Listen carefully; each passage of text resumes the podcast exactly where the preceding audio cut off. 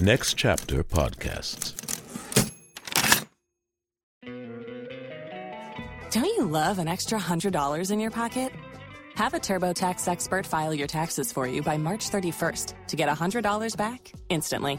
Because no matter what moves you made last year, TurboTax makes them count.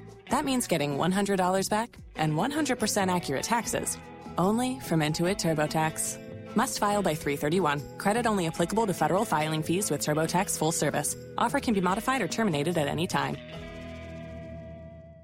I mean, come on, guys. You know I have to start with Shining Star. Just listen to this bass line. Listen to it.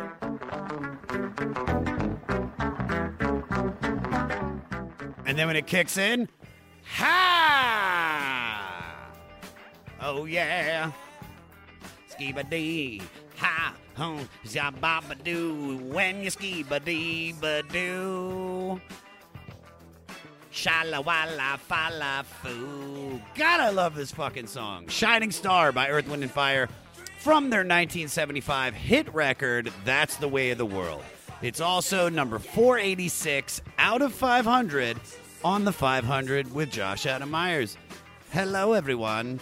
I love you. Won't you tell me your names? My name is Josh Adam Myers. I am the King of Fleece, and I am leading you through this journey through Rolling Stone magazine's top 500 albums list from Five Honey all the way down to numero uno, guys.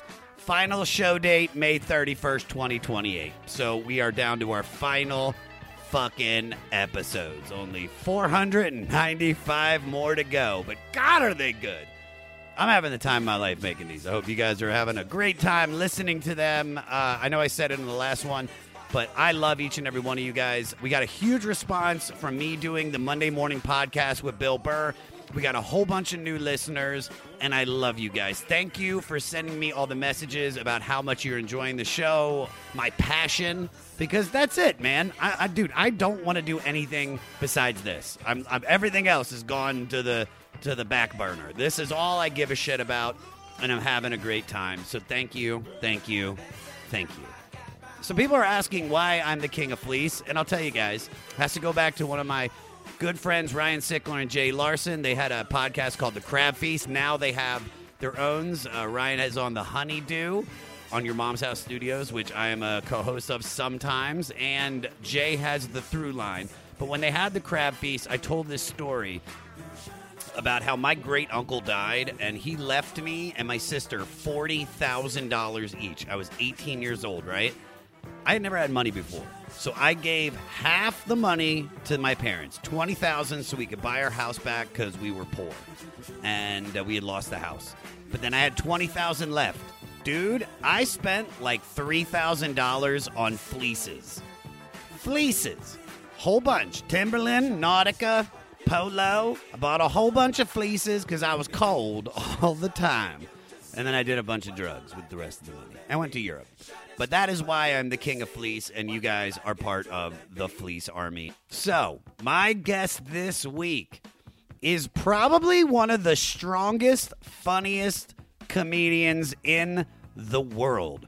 I love Wanda Sykes to death. Here's how I became friends with her. Like, there was a night I was at the Hollywood Improv and I was doing my buddy Avery Pearson's show, the 88 show, which is where comics do uh, stand up and then they sing a a new song that they wrote with Avery uh, to the audience, and it's a lot of fun. And Wanda Sykes and my, her friend uh, and coworker and uh, co-owner of uh, Push It Productions, Page Hurwitz, were in the audience, and I performed, and they had known me from when I tried out for Last Comic Standing. And I go up there and I do my stand up and I sing, and me and Wanda, after the show, talk for a little bit. And then that was that. But then I went in into the main room at the at the improv and I finished my set and Craig Robinson was like a special guest. And Craig goes up and he is like, Let's party everybody. And so he starts playing music and then he brings Wanda up on stage and they start singing songs. And then out of nowhere, Craig goes, Is Josh still in here? And then I'm like, Fuck yeah, I am. And I walk on stage, and then me, Craig, and Wanda, we just sang so much shit for like an hour and a half. Wanda and Craig and I had the time of our lives. The audience enjoyed it. And it's just a blast, guys. If you don't know who Wanda Sykes is, maybe you've seen her on The New Adventures of Old Christine. Maybe you've seen her on Curb Your Enthusiasm with Larry David. Maybe you've seen her on Broad City. Maybe you've seen her on Blackish. Or maybe you've seen one of her incredible comedy specials. But guess what? We get Wanda Sykes for the next hour. And I couldn't be more excited to break down this record with her because when she did the goddamn comedy jam, she sang an Earth, Wind, and Fire song. Don't forget to listen to the end of the podcast where we're going to spotlight a new artist that is directly influenced by Earth, Wind, and Fire. Also, guys, rate, review, and most importantly, subscribe to the 500 on your favorite podcast getting platform. Follow me at Josh Adam Myers on all social media. Email the podcast at 500podcast at gmail.com. And for all things 500, go to our website, the500podcast.com. With that being said, here we go with number 486 out of 500 with That's the Way of the World by Earth, Wind, and Fire.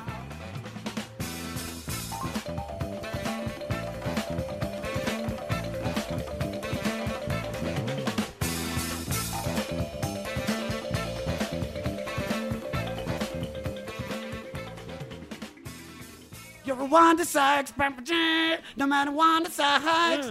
She's a Wanda Sykes in a Wanda. Oh, wait, nobody's ever joined in.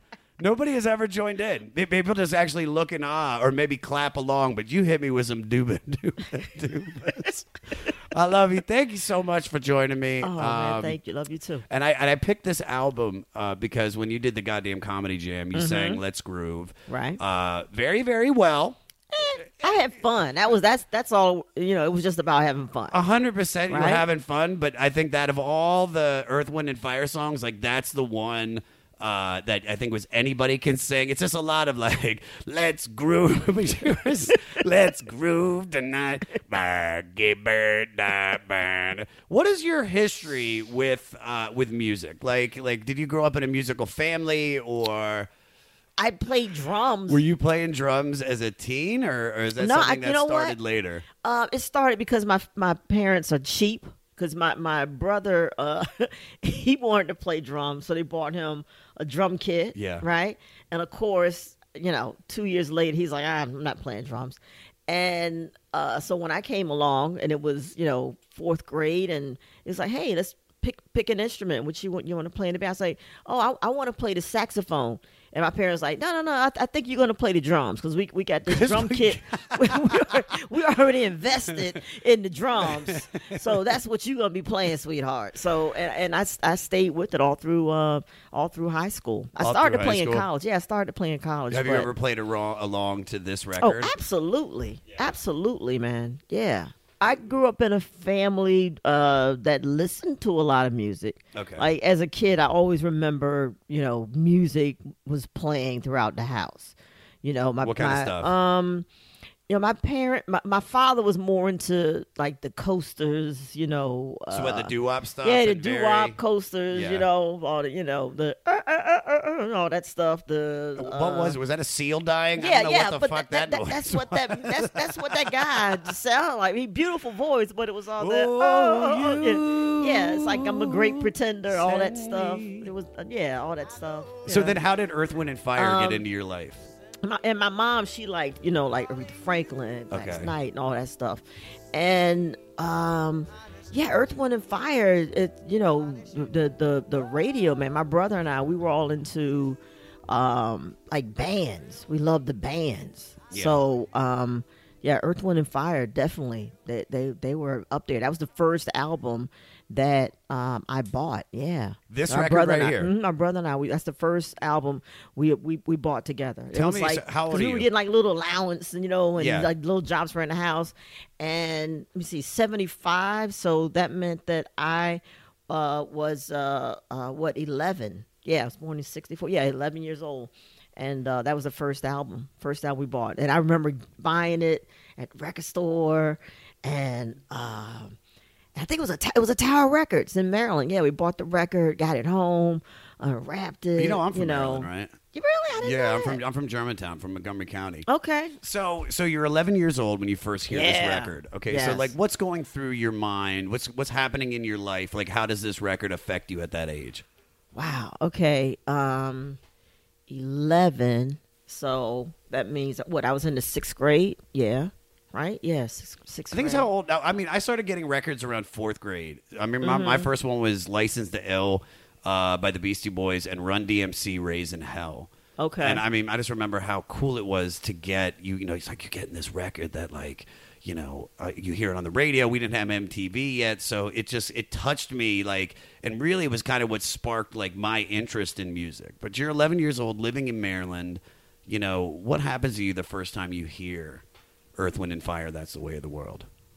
just it felt like um it, it, it hopeful and and just love you know and it was yeah it, i don't it was just so uh uplifting it just just so freaking uplifting and it just made you feel like yeah like you could do anything because it, it kicks off with you know shining star and Incredible. yeah and it's just such uh just made you feel like you were important This that is- you were yeah Yes, yeah This, is, this sense of- album, you know, the more I started researching it, and also I'll just jump right into it. Our album is number 486 out of 500. It's the 1975 album, That's the Way of the World, by Earth, Wind, and Fire, produced by Maurice White and Charles Stepney, and recorded at Burbank Studios and Caribou Ranch here in California.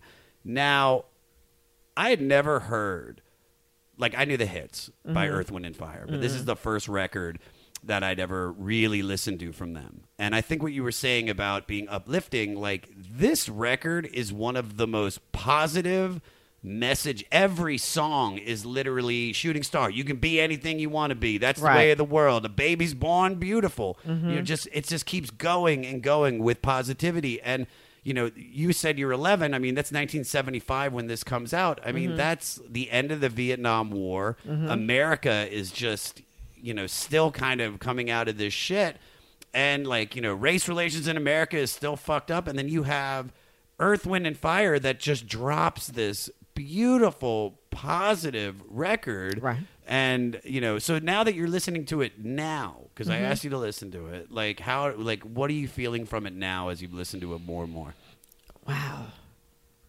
It's I, I I go man. I really wish we would have listened to that album and not just listen to it back then, but I wish more people would have applied what they were singing about to their lives. Yeah. You know, because if we would have just just you know, a child is born with a heart of gold. You know, Yeah. the way of the world makes his heart so cold. I mean, just just if if we would have just listened then, we wouldn't be even if we start today and applied those those that message to our lives, we wouldn't be in this this state we're in. Do you think I'm Trump listens to Earth, Wind, and Fire? Uh, I think Trump just listens to fire. That's it. it's just the fire. You That's know, it. You know what I love about this record? I started doing some research. They recorded this with the intention uh, that the smoother pop choruses, as opposed to the hard R and B verses, would appeal to to more mainstream audiences. So.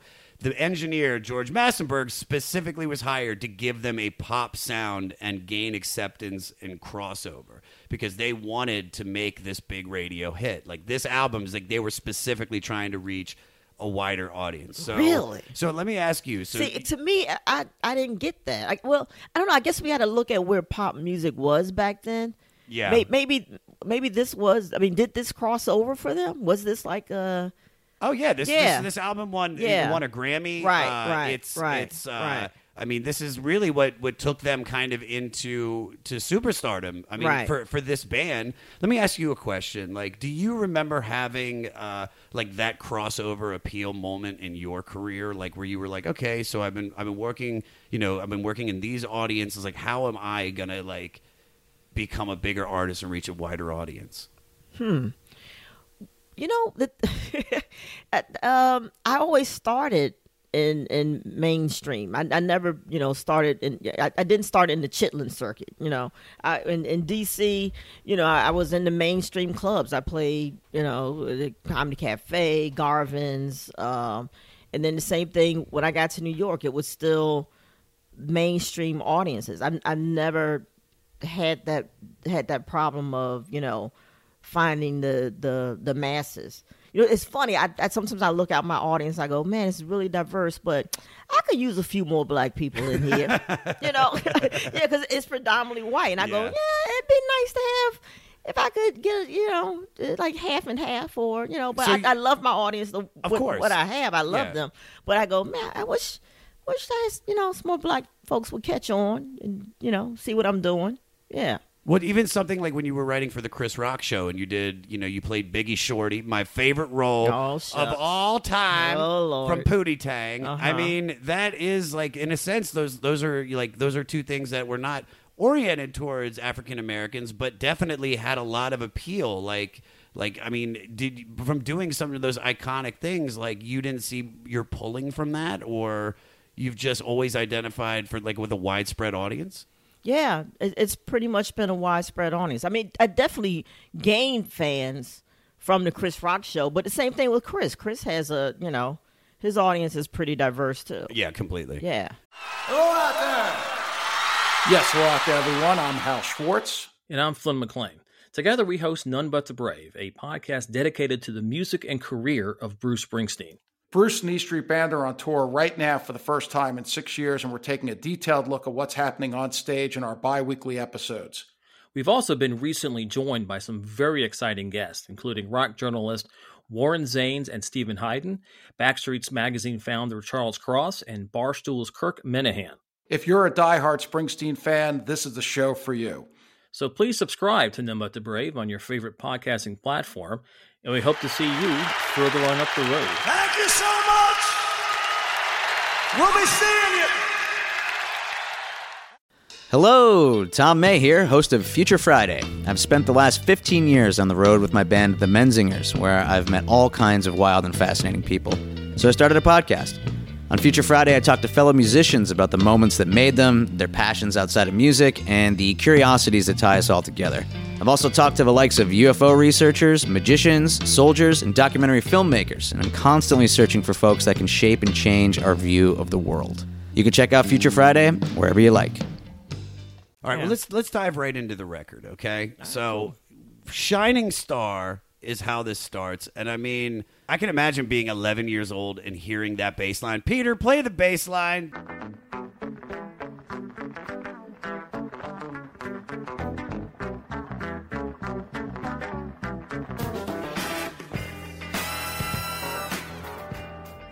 It's just fire.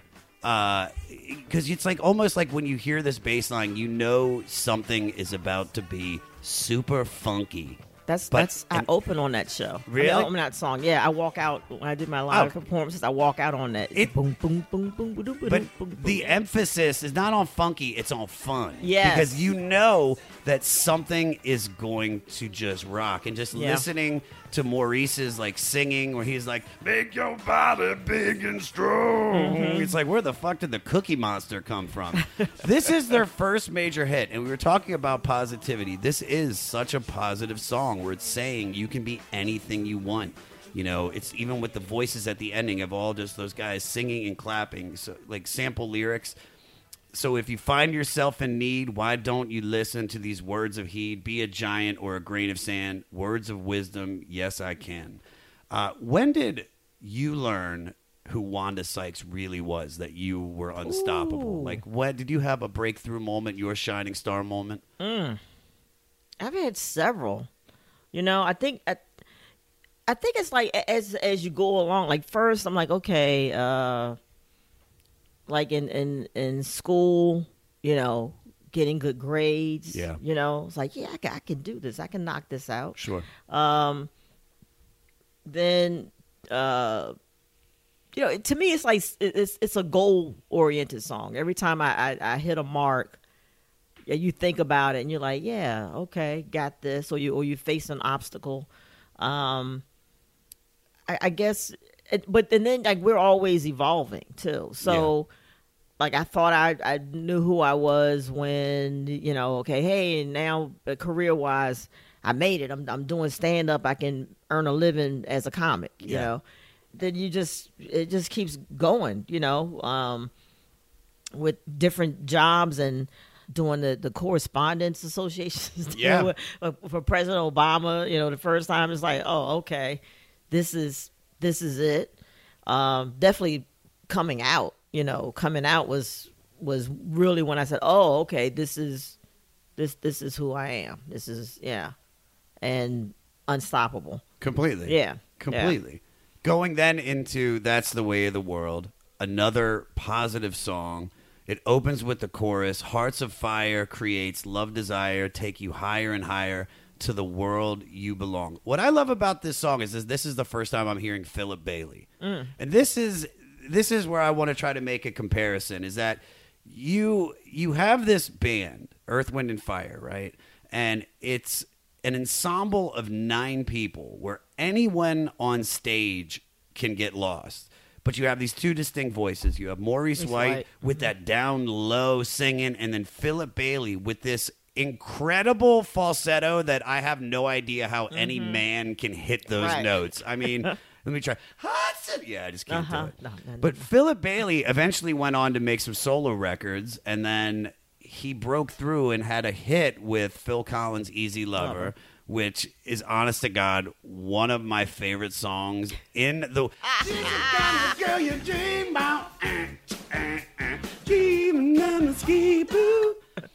But what I love is that it's it's just that Philip had felt overshadowed when you have such a distinct voice. You know, what was your easy lover moment? Like what was yours? You're working for the Chris Rock show. You're working for these with these brilliant writers. You're an Emmy award winning writer.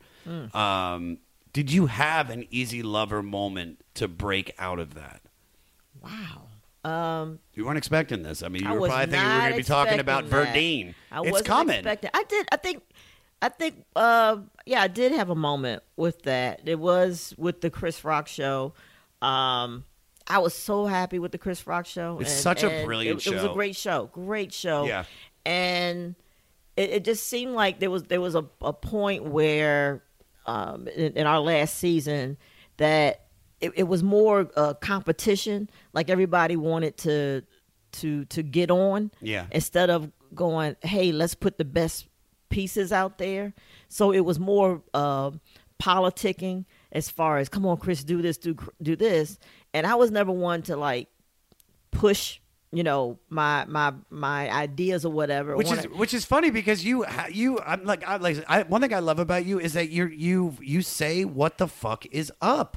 You like Yeah. you you speak your voice. So to, I couldn't imagine you being in that situation, not being like, "Yo, this is we should follow this shit," you know, and Oh, or this is a great idea. Yeah, like, I would say yeah, but I would definitely say, hey, this is funny. I like this one. This is funny. I would say that, but ultimately, it's it's his show, right? So it's it's his taste and what what he wants to put out there. Yeah. But to me, I just I just saw how people were pressuring him for their own things to get on completely. you know and and you're working with your friends so I, it, it was just awkward and, and and to me it just felt like a time where uh we were saying you know what i'm i'm gonna go on and and do something else and and different people were kind of like ready to, but I, I was definitely ready to break off and say okay i'm gonna go do another try something else You're gonna try Easy Lover. yeah yeah I'm, I'm gonna do it have an easy level moment I love it. yeah Um, what I love about this song is, you know, there's some really, really deep lyrics in this. Child is born. We were singing this on the walk up to my apartment. Child is born with a heart of mm-hmm. gold.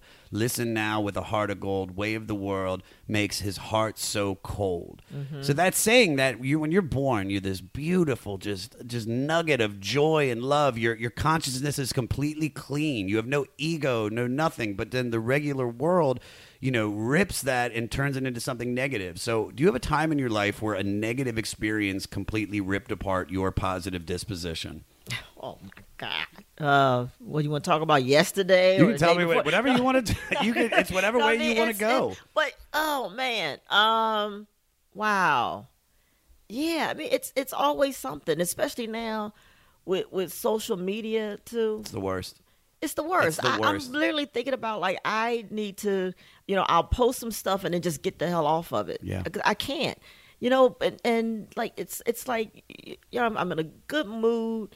I was you know like hey um just yeah it was a good moment with my family with my kids and all Mm-hmm. and then then you look at at these little shitty kids taunting the the elder native american man Yeah. man you know and and you just go it, it just messes with you because they're kids and you go what the hell is our future looking like man Yeah. with it just breaks you you know it really does breaks you when you when you see stuff like that So how do Like- you maintain faith in a world uh, that is so negative? You know that that where this child is now born is now you know got the heart of heart of cold.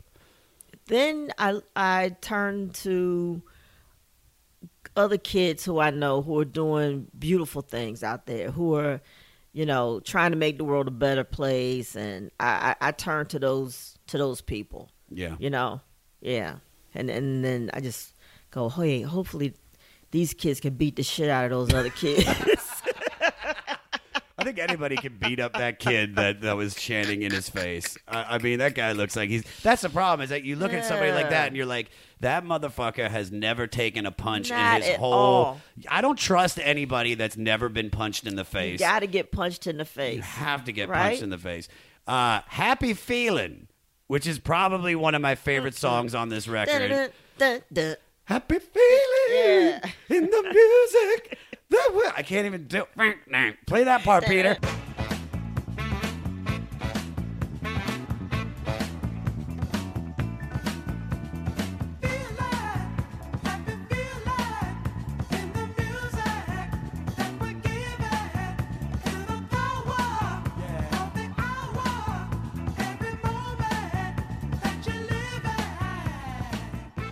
Dude, there is a fucking xylophone solo in that. That's how dope this is. It's that kalimba. It's that. Ding, ding, Oh yeah, ding, Maurice. Yeah, Maurice. thing. Yeah, Maurice Yeah. played that. It, I thought it was a xylophone. Look at you. But what I love about this song, it's another thing. It's about it's about talking about how to be present and enjoying life, like Mm-hmm. as much as the other two records. Happy feeling in the music that we're given. Feel the power of Yeah. the hour. Every moment that you're living. Mm-hmm. Um, You know what people weren't doing back then? what was that? On their damn cell phones recording and, and listening to you know watching they was just in it in the moment in the moment One right? of the things enjoying that it oh completely. One of the things that I've been doing is I started reading like Eckhart Tolle. I started reading The Untethered Soul. I meditate to keep myself present to stay Uh-huh. away from my ego because basically, happy feeling is him saying shed your ego and just be free. Now, was there a time in your life that you let your ego control you?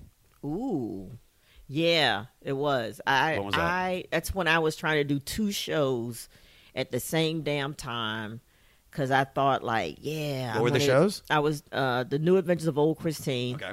and then I I had my own show, the Wanda Sykes show on Fox, a uh, late night talk show, uh, once a week. Yeah, so I was trying to do both shows, and it all it broke me. It physically broke me. I like broke my foot doing taping. fi- yeah, like physically. Yeah, man.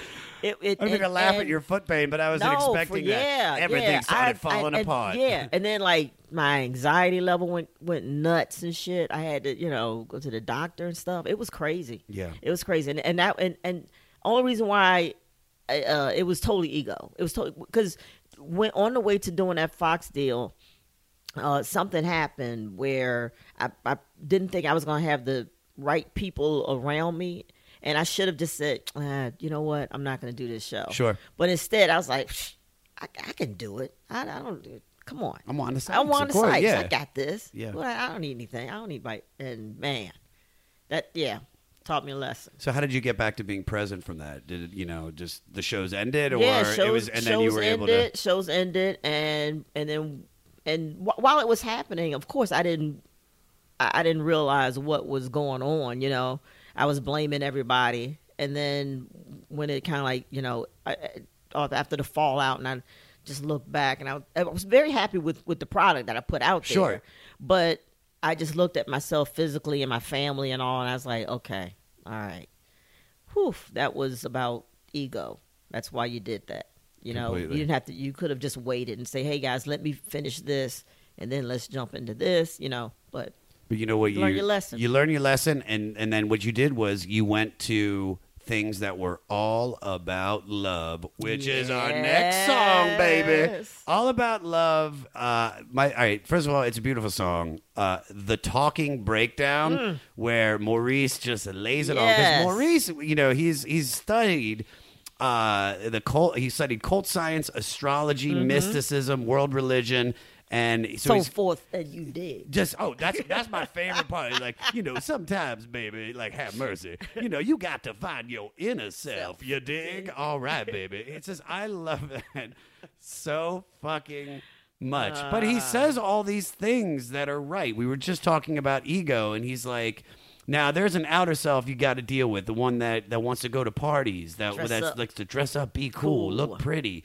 and ego trips and all this but man you got to love you and all the beautiful things around, Around you. you. He's a very spiritual Uh-huh. person. Now, uh, like I know your parents were both very religious. Mm-hmm. Like, did did that affect your spirituality as as you've become you? or- Oh, absolutely, absolutely. Al- I've always, you know, uh, been a believer and um, grew up in the church and all, and and of course, as I got older and you know, in my own thing, I kind of stepped away, you know, uh, but always, but still always believed, but just wasn't practicing and you know going to church or you know or or you know reading or whatever. So um but then you know I, I missed it. I really did i was like you know i need to connect back into this this god. I need to connect. And uh because it to me it's uh not just t- to be a- aware of of of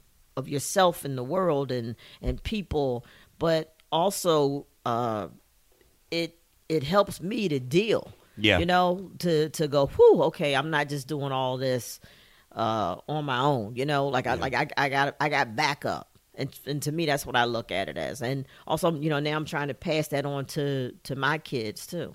Well, one of the things that stuck out to me is kind of following up that it's this that like you it's about loving yourself. Absolutely. and and it's that's such a powerful message like i'm coming from my situation where for so long i didn't love myself and now I, i'm like i'm starting to through all the work that i'm doing um, but do you ever feel that you have to love yourself first before you can love somebody else I mean, that's that's the right way to go about it. Sure. But of course, I, yeah, of course you can love somebody without loving yourself.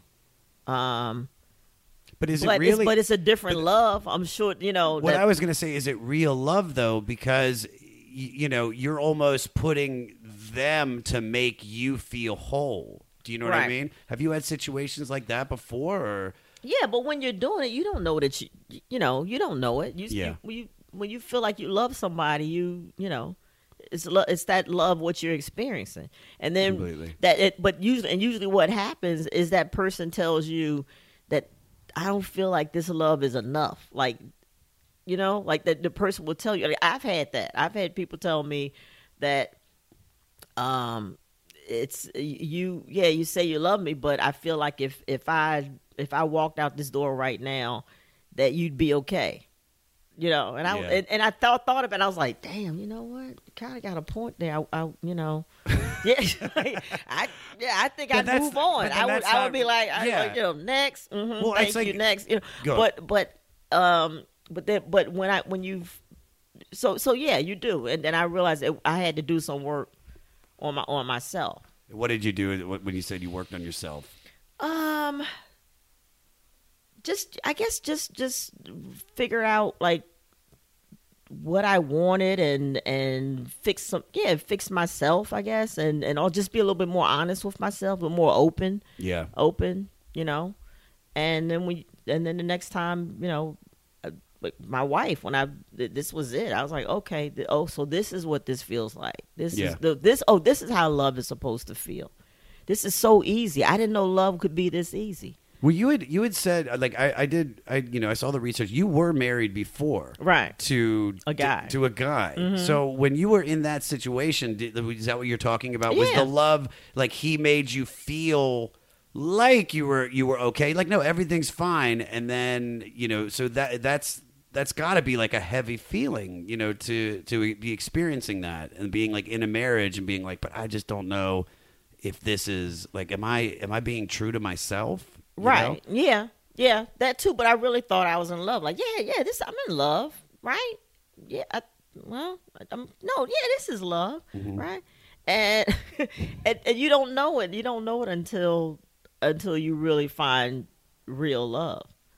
But back then, I, I mean, I thought this is pretty much, I guess, what it has to offer. I mean, and it's not like, uh, it's not like I was around a bunch of people who were also, you know, who were in love, but their love looked differently than what you know we were doing. Yeah. You know what I'm saying? Yeah. Yeah. Dig it. Yearning learning.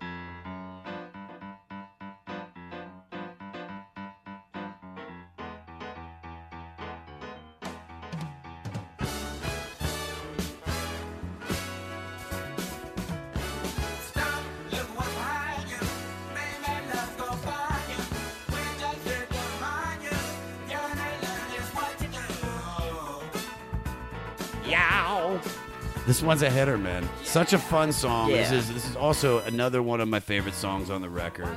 Uh, it just it just pumps. The chorus, stop, look at what's behind you. Fame and love gonna find you. We're just here to remind you, remind you, yearn and learn is what you do.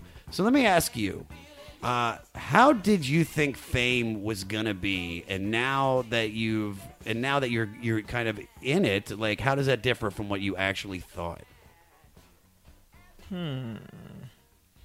I guess there's levels. I, I didn't realize there were like levels of fame. Yeah. You know, it's. I thought, hey, once people know your name and you're on TV, you must be famous, right? Yeah. And because back then, yeah, I mean, we didn't, we only had like what three channels. So if you Oh, I remember Yeah. that. Yeah, So if you, were, if you were on on one of those you channels, were, you were the shit. You were the shit. You Yeah. were famous. So uh, it doesn't work that way now. Just right, you can, uh, which is great because you can you can enjoy your life. and Who not- knows what fame is now? I mean, there's people That- that, are making like we were talking about. Like if you if you have a social media presence and just posted a six second video, Yeah. I mean, you could be a huge star. I mean, Right. It's but has fame like when you were younger and you were working towards it? Like, did you did your perception of what fame really is? You know, is it has it changed or does it still feel like it was when you envisioned it? No, I think the way I thought about fame back then, uh, it was just way more glamorous and, you know, like Beyonce fame. I mean, there's I mean, still I mean, levels that- of I that. mean, yeah, that's not what I want. I mean, I, I never. I just love that you envision yourself being no, I on never, I- Beyonce but I never level. envisioned myself. I never envisioned myself as as that.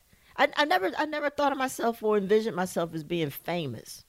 So I you were- always, always just thought of myself as I'm going to be a really good stand-up comic. For sure. But did you so did you have those aspirations though when you were younger? I mean, you what were you doing before you became a comic? Before I, I was working at the NSA. The National Security, Security Agency? Agency, Really? yeah, yeah. You got clearance? Yeah, man. You still got It's- it? it's I not bet they that let you in now hard. because they'd be like, It's- "Oh yeah. man, fuck, it's it's it's Wanda, y'all. Just let her in. Show her the Yeah. files, man. Show her Yeah. the files." so when you were working at the NSA, did you know? Did you have those aspirations, or you just felt unfulfilled, or Unfulfilled. Unfulfilled. yeah? Yeah. But you know what? Looking back, and and, and remember, like I just look. If I look back and Look back, baby. and think about that song, You dig? I probably did imagine myself being famous. Of course, I did. You're a Have shining mercy. star, and yeah, the What- fame. I probably knew that I would do something. I think you- I did. Hey, this is Steve Choi, host of the Musicians Guild podcast, part of the Sound Talent Media Podcast Network. Within the four walls of the Musicians Guild, we'll be discussing the habits, idiosyncrasies, experiences, and general psychology of my friends and peers, all involved with music in various capacities. Listen and subscribe at soundtalentmedia.com. Ever wonder what a punch from Elton John feels like? Or how you'd cope with having turned down the chance to be in Nirvana? Or what signal Keith Richards gives when he wants you to get the hell out of his hotel room? Fans of Too Much Effing Perspective don't have to wonder because they've heard these exact stories and a jillion others on our podcast. I'm Alex Hoffman, former tour manager for Radiohead. And I'm musician and comedy writer Alan Keller. On the TMEP show, we get guests like Nancy Wilson from Heart, Jeremiah Fraites from the Lumineers, and Modern Family's Julie Bowen to tell us things they may have only shared with their therapist, clergy, or a TMZ stringer. So join us on Too Much Effing Perspective. That's E F F I N G Perspective. The only podcast you crank up to 11. Were you cracking people up at I like the was. cafeteria? I was. At the end, Yep. they're like, Wanda, we gotta find Yeah. out about what's going on in Istanbul. You're like, I know, but hold on, baby. Wait, I, I know Desert Storm, Desert Swarm. All right, I got it. Yeah, yeah shocking all motherfuckers. All right, hold on. Did you invite them when you started doing like the because you did some like comedy contests and stuff? I assume like probably in the Washington D.C. area. Yeah, Like, so did you invite a lot of the NSA people? I didn't. No, I why didn't. not? I didn't. I didn't. uh, When did I start inviting them out to the shows? Man, that was like late. I was well into it. Before, you know, by the time I started inviting them to the shows. Really? My coworkers, yeah. And then when they saw you, they were like, "Girl, you ain't gonna be working here long." They were like, "Can I have your cubicle?" They were- yeah, they were pretty. I know you're about to be gone. That's They were incredible. pretty impressed. All right, reasons. Uh, Another Philip Bailey stunner, just Yes. all falsetto. Uh, That's and- a panty dropper. it is a panty dropper, but this is also uh, one of the most misread songs out there. This is up there with like Every Breath You Take. Okay? Because people play this song. This is one of the most popular songs to play for the first dance at a wedding, right? But the song is actually about a one night stand. Yep. Which is hysterical. Yes. Millions have played this as their first dance. Uh, let me ask you: Is there something in your career? Was there a situation that you completely misread? Hmm. I'm pretty good at that. I'm pretty good. Let me try to think if there was something. Well, ca- you know what? Maybe.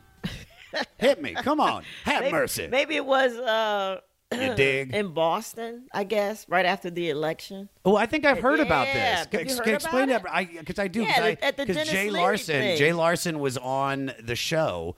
Uh, so go ahead and explain okay, to everybody yeah, what the happened, Denis, please. At the Denis Leary uh, Comics Come Home uh, uh, charity event in Boston. It was at the Garden, and so it was right after the election, you know. And so Denis goes on. He's he's doing doing he does he's you know Trump jokes. Yeah. So I'm like, oh, cool. We can go there. We're good. We're good.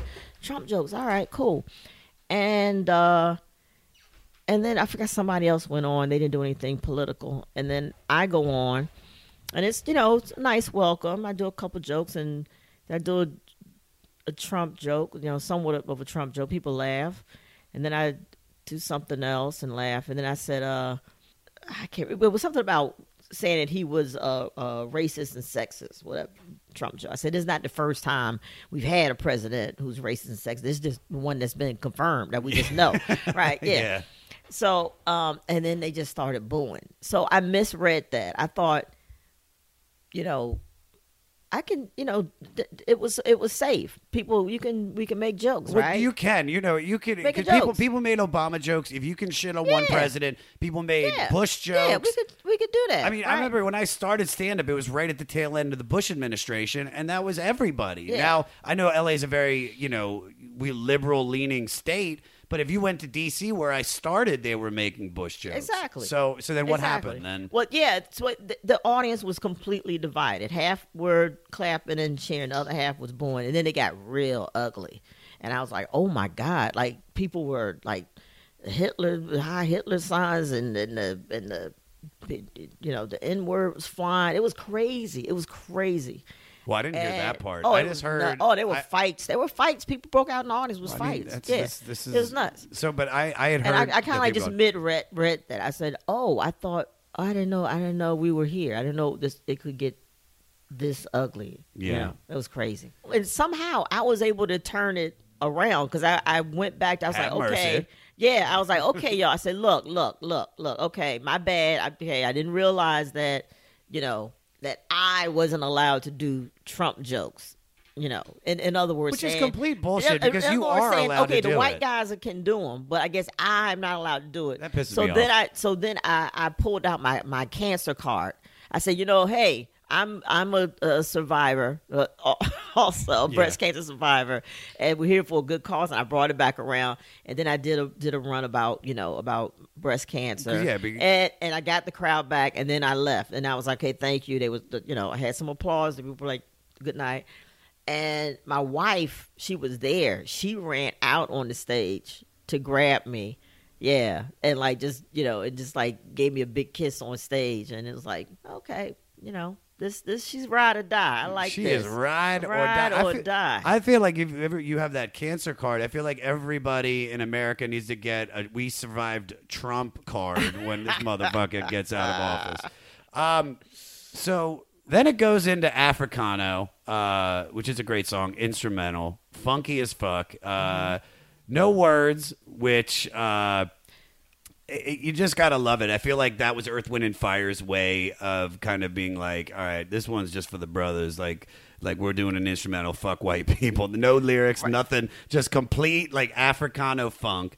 But then you have see but the that's light. but that's Wait, the funny. go. But that's when with Africano. That's so when you said that they were trying to make a uh give them a pop sound. And like you said, then they just drop Africano. It's- it's- it- it's them sticking to the roots. It's going back to their yeah, to their roots. But to me, I never listened to this album and, and thought that they were going away from it. You know? Well, this is their Yeah. this was their intention is that they That's like this is what from all the research they hired this producer to specifically just give them a sound that will will give them more of a mass Okay. appeal. All right. And because they had been working with another producer prior to this, and then Uh-huh. once they weren't, they were all mad at George Massenburg. And when they finally heard the record, but then when they saw what it did, they were like, "All right, we're going to work with you from then on out." Okay. Um, I can see that. yeah, it's just it's just I mean, sh- uh, Shining Star. I mean, that was their hit. That was a hit. That a was huge, huge. hit. Yeah, they had never hit. had anything that that was that big. Right. Then they end the album on "See the Light," Mm. which at first it's like the beginning kind of like took me as like I don't think I'm gonna like it, but then as it kept going. I I seem to enjoy it more and more. But as I, what I really dug about this uh, is just, I mean, this lyrically, like I kept saying, it's so positive.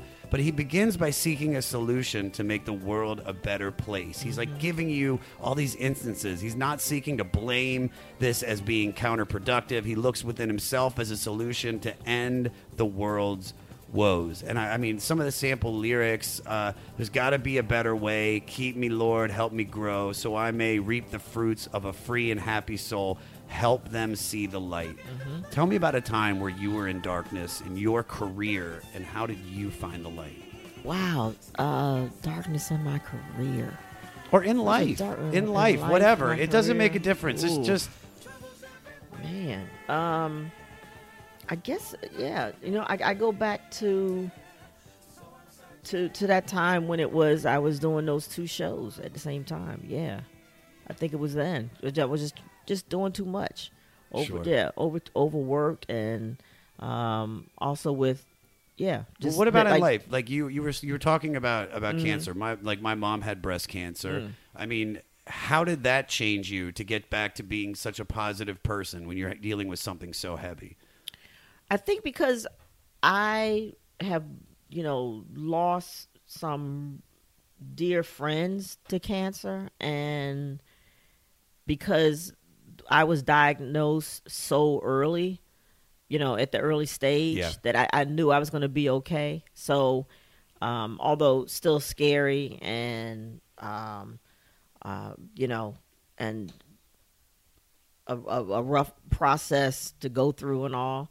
Um, I, yeah, I, I didn't let it get me down because I knew how blessed I was that I that I caught it such an early For stage. sure. Yeah, yeah. All right. Well, let's. You want to do some facts, and we'll get you out of here. Okay. All right. Come what on. song should I sing with the facts? Uh, these facts, the facts that are true, the facts that you do. All right.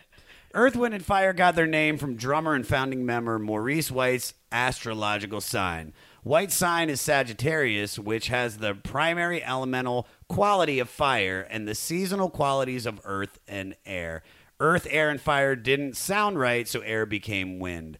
Which element best describes you and your life? Ooh, This is most of this podcast is you going, ooh, Earth. mm, huh?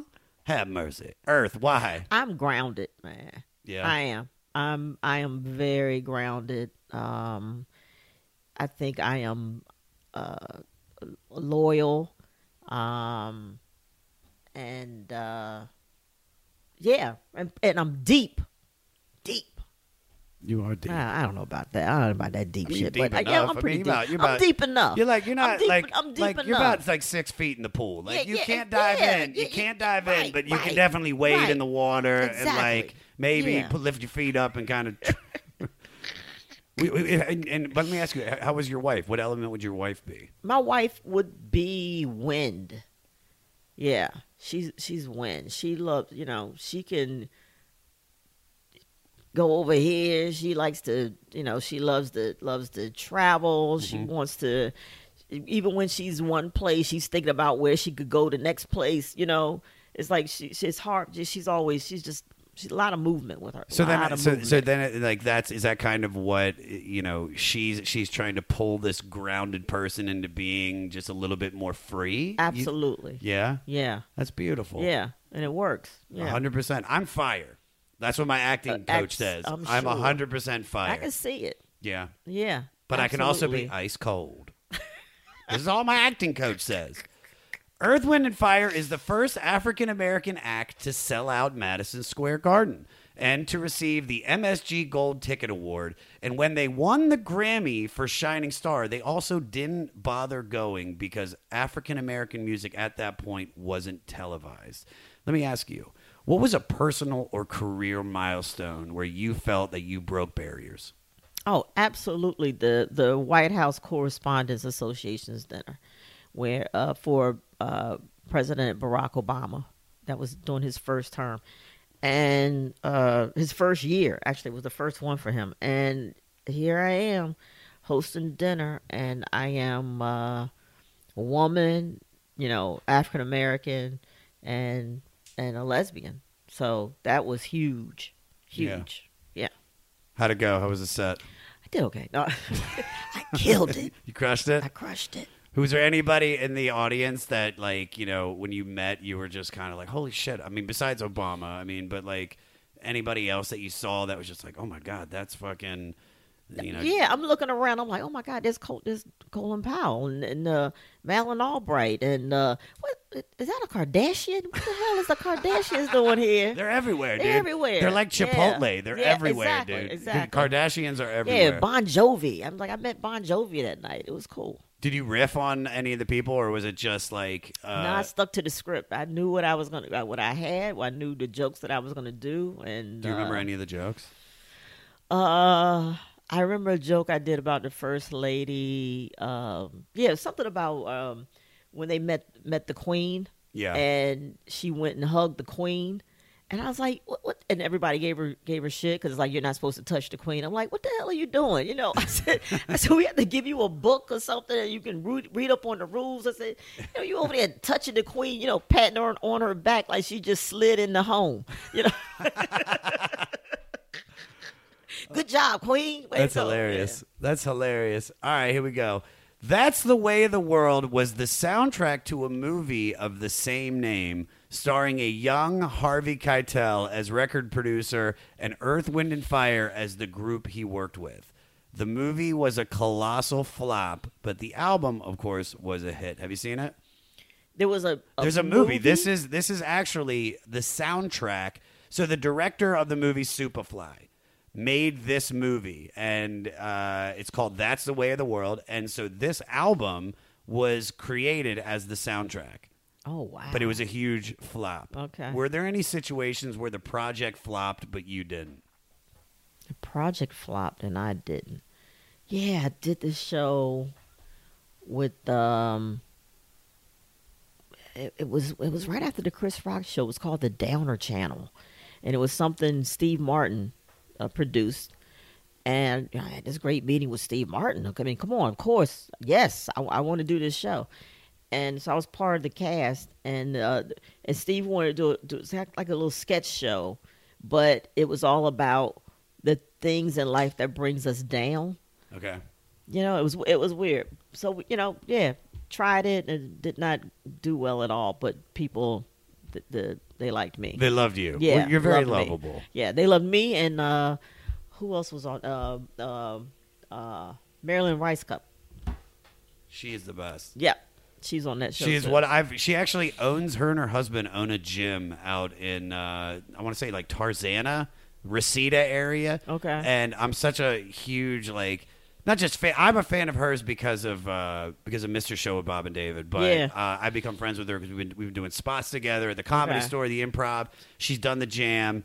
Uh, but me and another buddy went there to go to her gym. She, dude, it's like it's like high intensity interval training, and Alright. it's just fantastic. We're all gonna we're all gonna go together. Okay, I'll try We'll it. bring you. We'll bring your windy ass wife. Okay. It's gonna be the best.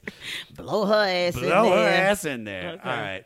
Um, Miles Davis described Earth, Wind, and Fire as his all-time favorite band, saying they have everything: horns, electric guitars, singers, and more, all in one band. What is a compliment that someone you respect has given you that blew you away? Hmm. I know. I'm always. I'm just. Hmm. Have mercy. Uh, Eddie Murphy. He's when I, I when I met him, uh, he said, "Hey, you that funny lady." That's all I needed for him to say. That is all you need. Yep. All right. Well, let me ask you: uh, What comedian or artist do you think has the complete package, just like Miles Davis said about Earth, Wind, and Fire? It was a complete package. Wow, where's the complete package? I this um um. Well, I guess I guess you got to say I guess you got to go with Jordan. You just got to go with Jordan Peele, right? Yeah, I He mean, completely. write, the guy's directs. comedian. He's Yeah, right. Direct, produce. You know. yeah. I was hoping you were going to say me. Sketch everything. I mean, he does it all. Yeah, completely. Um, I was really I hoping mean, you were going to say one. me. I mean, that's one. I'm sure I can name a bunch of other ones, but Here we go. Maurice played the kalimba or African thumb piano, as you were talking about, which I thought was a xylophone. Many, many likely assumed it's something he started with the musical ex- explorations of Earth, Wind, and Fire, but he played it as far back as the 1960s in Ramsey Lewis Band. Um, Sun ha- Goddess. On a scale of blackness, how black is this group and why? Oh my God, this is they're off the charts black. It, They're, please they're, tell. They're, they're they're blackety black black. How They're- black? Like, give me. I want all 12, the. uh, This was written. This question was written. I have my uh, my producer David, uh, big black beautiful David. Uh, he wrote that. So why explain in detail why Earth, Wind, and Fire is at that complete level of blackness? We got afros. We got chest hair, shirts open, chest hair. We have uh, like the, just the drums. You know, come on, they, they the Africano on on the, the album that they want to be a, be a crossover. yeah. Um, The costumes. they- yeah, the costumes. The costumes are That's what incredible. I'm saying. The costumes. Prince, uh, if I know if this is right, but Prince actually uh, either used the same guy that did their costumes, or he was heavily influenced from their costumes to make the Purple Rain costumes. Hi, this is Paul Phelps. And this is Monica Strutt. And we're from the Daily Music Business Podcast. We're joined by a number of other really great hosts in creating daily content with great advice for independent musicians just like you. That's right. We put out episodes daily on all topics from music marketing to branding, advice on signing with a manager and label, and anything else you need to uplevel the business side of your music career. We've got it covered. Subscribe to the Daily Music Business Podcast today on your favorite podcast catcher. Subscribe today to the Daily Music Business Podcast on your favorite podcast platform. Keep going. Yes. uh, the just the, the the the music, the instrumentation, the, to to have nine dudes on a on the stage together. Yeah. You know, um, uh, what just yeah, the the message in their in their music. You know, Which the- is, but that's the thing is that like is is that because we talked about this a little bit earlier, but is that that message is not normal from what's coming out in not just music, but like we can say specifically like black music in the '70s. I mean, you have like Curtis Mayfield around that time. You know, it's you know talking about like Pusher Man or or Superfly. I mean, there's there's they're definitely doing something different. So so like how is that? And then look at where some of the music has changed. And I'm not just talking about black music. I'm talking about white music. It's just like there's not that much music out there that is this positive. Yeah, they they were doing the the music, um, the the band of uh, uh, uh of what like. like- What like Stevie Wonder and, and Marvin Gaye and, and all those Yeah. you know all those those conscientious uh you know uh, artists, but they were just doing it in a band, you know. Incredible. Yeah. All right, final question, then we'll get you out of here. Um, and so this wasn't not, this is not more of a fact, but I really want you to tell this story. Uh, and you were talking about nine members on stage. Uh, Earth, Wind, and Fire guested on Wu Tang Clan offshoot Sunz of Man's 1998 debut album, What? The Last Shall Be the First. I didn't know that. when we- I know it's incredible. When we were at the jam, you told me a story about you with Wu Tang. Yeah. Would you mind telling me that? I was at the House of Blues. Please. Right. so Lance Crouther, who is the the biggest Wu Tang fan on the planet, that's the guy who plays Pootie Tang. So um, we were at the House of Blues, and uh, so we sit through. They were doing two shows, right? So we had the first show. And we just, that's, when uh, uh, Iron Flag just came out. Oh, yeah. Yeah. So we're out there, you know, boom, boom, just, just rapping along, you know. And uh, I think you got looked out and and looked at and kind of like recognized us. like, "Is that probably- Biggie Shorty?" probably- I was like, I think that's Biggie Shorty and Pootie Tang out there, right? So then, uh, so so we you know jammed along with the show, and uh, and then the, the, you know chef looked over and was like. I was like, Lance, they're looking at us. They're looking at us. And he was like, I think so, I think so, I think so. So after the show, we kind of like, you know, slow to, you know, get our stuff together. And you guy comes over to the gate and he's like, yo, yo, yo, Pootie, yo, yo, yo. And we looked up and he, he was like, waved us over. So now we're backstage, right? And the Yeah. first show, Method wasn't there, Okay. right? Method wasn't there. So we uh we're backstage hanging out with them just kicked it i'm sitting there i'm sitting there you know talking talk just uh, it, it, it, to Ghostface, and i'm like i'm rapping shit to Ghostface, and you know his his his uh uh, Maxine. Nice I'm shoes, doing, Master yeah, Killer. Yeah, I I'm- love I'm- that I'm- I'm- jacket. yeah, I'm, I'm, doing, I'm doing Maxine to to uh to to, to Ghost, right? So uh, and uh, you know we talking about uh, uh, Cuban links, all that stuff. So we so we're just like just kicking it, kicking it. Of course, smoking and and and then I tell them, I said, hey. If y'all need somebody to do ODB's uh verses, I got all that. I got all that because you know, shame on you, shame on you. Yeah, yeah, yeah. I'm the one man army. It's on. I never been taken out. I keep MCs looking out. Yeah. So That's uh, the greatest and, thing And they're world. like, uh, yeah. So they all cracking up, laughing. I'm just, you know, just getting so faded. So then, uh, like Marshall Faulk somehow comes out. He, he he's back there, and I'm like, what the fuck, Marshall Faulk doing? And uh, and and then you know Chris Rock he shows up and he's hanging. out. He's like, oh God, look at you, like 'cause I'm a mess by now, Yeah. right? So. Um, and then Ghost walks in. Ghost, Ghost make, Ghost makes makes it in time for the Method second Man? show. With I mean, I mean, I mean, Method sorry, Man, Method Man. Method Man, Method Man shows up. So now they're like, Raekwon's like, come on, we got we got to do this show. You know, come on, Dick. So so everybody's walking to the stage, and he was like, y'all come on out and hang out on stage with us. I'm like, yes, yes, that's what I want. So so the show's starting, and I'm in the you know in the background standing along with with Chris and Marshall Faulk and and, and Lance. We're How many people there. are on stage? Because About 50. Because I've seen Wu Tang. it, There, I- there's it- this, yeah, I, I they think, got kids up I think, there. I think even Cappadonna was there. You know, Well, Cappadonna was yeah, everywhere. Yeah, Yeah, he- he's always. Yeah. he needed to be there. Everybody, you know, just it, everybody's on stage, and then you have the us, the the, the you know, the extra extra crew. Like who these hoes are? Yeah, in- in the Look at this right. girl. She's short as Yeah. fuck. So we like, wrong man, on we, you know. So we back, so back there, and uh, and then it, it you know, I, I feel like, oh, they they gonna kick a ODB song now. So I'm start moving my way to the to the front, walking my way a little bit closer. and Chris just grabs me and pulls me back, you know, in line with them. And I'm like looking at him, you know. So then another song comes on. And I'm like, oh, I'm gonna hit the ODB part. so I'm, I move, I start wading to the front, and Chris grabs me again, pulls me back, and I just look at him like, motherfucker, if you don't get off of me, you know, I. And uh, I think like two songs later, I was like, yeah, they was like, let's get her out of here. Oh, it Let's- was that let's- bad? Yeah, it was. It was bad. It was like, let's get her out of here. But that was a great night. I, I was so bad that on the way out, um, uh, Macy Gray was on her way in, and she looked at me. She's like, "You fucked up." I was like, "Oh damn, this is a whole new level." When Macy Gray tells you you fucked up, and she was fucked up when she told me I was fucked up, I'm like, "Oh, okay, yeah, I need to put me in a car, get me home."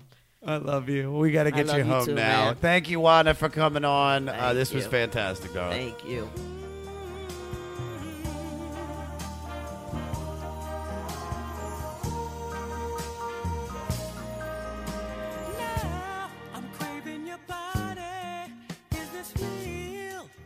Temperatures rising. I don't wanna feel. I'm in the wrong place to be real. Whoa, and I'm longing to love you just for a night. Kissing and hugging and holding you tight. Please let me love you with all my. Wanda Sykes, y'all. For all things Wanda Sykes, go to her website, wandasykes.com. That's where all things Wanda exist, all her tickets, everything. And if you want to find her on social media, it's at I am Wanda Sykes. Big news for Wanda. She's shooting her Netflix special in New York City February 28th and March 1st at Town Hall. There are still tickets available if you want to go, so go because she is fucking hilarious. I'll be posting her mixtape track listing link uh, on all social media. And if you guys want to email the podcast, once again, you can find it at 500podcast at gmail.com. Follow me on all social media at Josh Adam Myers. Got some dates coming up that are pretty big. February 26th, I've got Shimmy Shimmy Ya at the Comedy Store in the main room, 1030 show. It's where comedians give away real shit from their lives to members of the audience. It's so much fun, and you should be there. March 20th, the goddamn Comedy Jam is going to be at the Roxy, the world famous Roxy, which is fucking cool, man. I, I got to tell you this. Anytime I, I do the Roxy, you go into the, the, uh, the VIP green room. I don't know if you want to call it that, like where the artist chills. And there's a picture of Bob Marley and John Lennon talking exactly where you're standing, looking at that picture. And my fucking dumbass is up there. And I'm just like, what the fuck, dude? My life. All tickets are at my website at joshadammyers.com. I got to update the website. So, you know, it'll be up there. Just search for it. And for all things 500, guys, if you want to find the mixtape track listing, guest episodes, everything, the artist of the week, it's all at the website at the500podcast.com. And like I said at the beginning, guys, subscribe to the 500. Please rate and review. If you dig this shit, man, do me a favor and do that, man. I'm trying to get more people to listen to this show, guys. I want more members of the Fleece Army. We need you guys. Also, we've got a Patreon. It's called the 500 Club, guys. We're giving away merch and live chats with me and my guests, and we're going to be coming up with a brand new podcast that is going to exist only on the Patreon. If you sign up, you get it on Tuesday, not on Wednesday. You get it on Record Store Tuesdays, okay? So join the movement.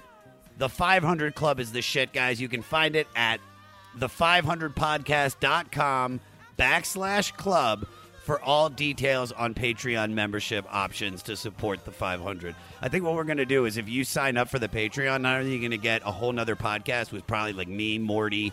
Big shout out to Morty, guys. Morty is my fucking boy. Morty has been going on this journey with me, doing a lot of the research, him and Dave Ross. But I fucking love Morty, man. Follow him on social media. He like likes all my shit. So give Morty a big shout out and tell him he's doing a good job because he's batshit crazy. But I think we're going to do a supplemental podcast with him and Avery and Ryan Sickler and just some of the other guests. We're going to talk about some stuff. I, it would probably be good with just me and Morty because me and Morty just uh, have such intense conversations. Go to the Kibitz Room every Tuesday night. He's the leader of the Fockers, Friends of the Kibitz Room. It's a great jam session. I love him to death. Morty, I know you're listening. I fucking love you, buddy. But join the movement, guys. We're going to give you patches that say Fleece Army. We got Fleece Army t shirts. It's going to be incredible. Now, we just listened to Earth, Wind, and Fire from 1975. Here is an artist that is directly influenced by this album. From London, England, we have Jungle with their new single, Beat 64 All Good. Listen to this song, guys. Do not tune out. This shit is catchy as fuck, and I know you guys are to love it. If you're in a band and we're directly influenced by one of these albums or artists that we have on this list, and you want your music featured at the end of the 500, send your song to 500podcast at gmail.com. Make sure you put the album and the artist that influenced you in the subject line. The reason I'm saying that, guys, is I want to launch artists, man. As this show gets bigger, I really think that we can find these bands, these artists that are that are struggling to get the fucking music out, and I want the 500 to be a launching point for them. So send me your music. Don't be afraid. I don't give a fuck if you made it in your parents' basement. I don't give a fuck. If it's if it's fucking some weird bluegrass electro, if you love it and you wanted the world to hear it, let the 500 be the catalyst to get it out for you. Send us your goddamn music. Next week is Pearl Jam week with their 1994 record Vitalogy.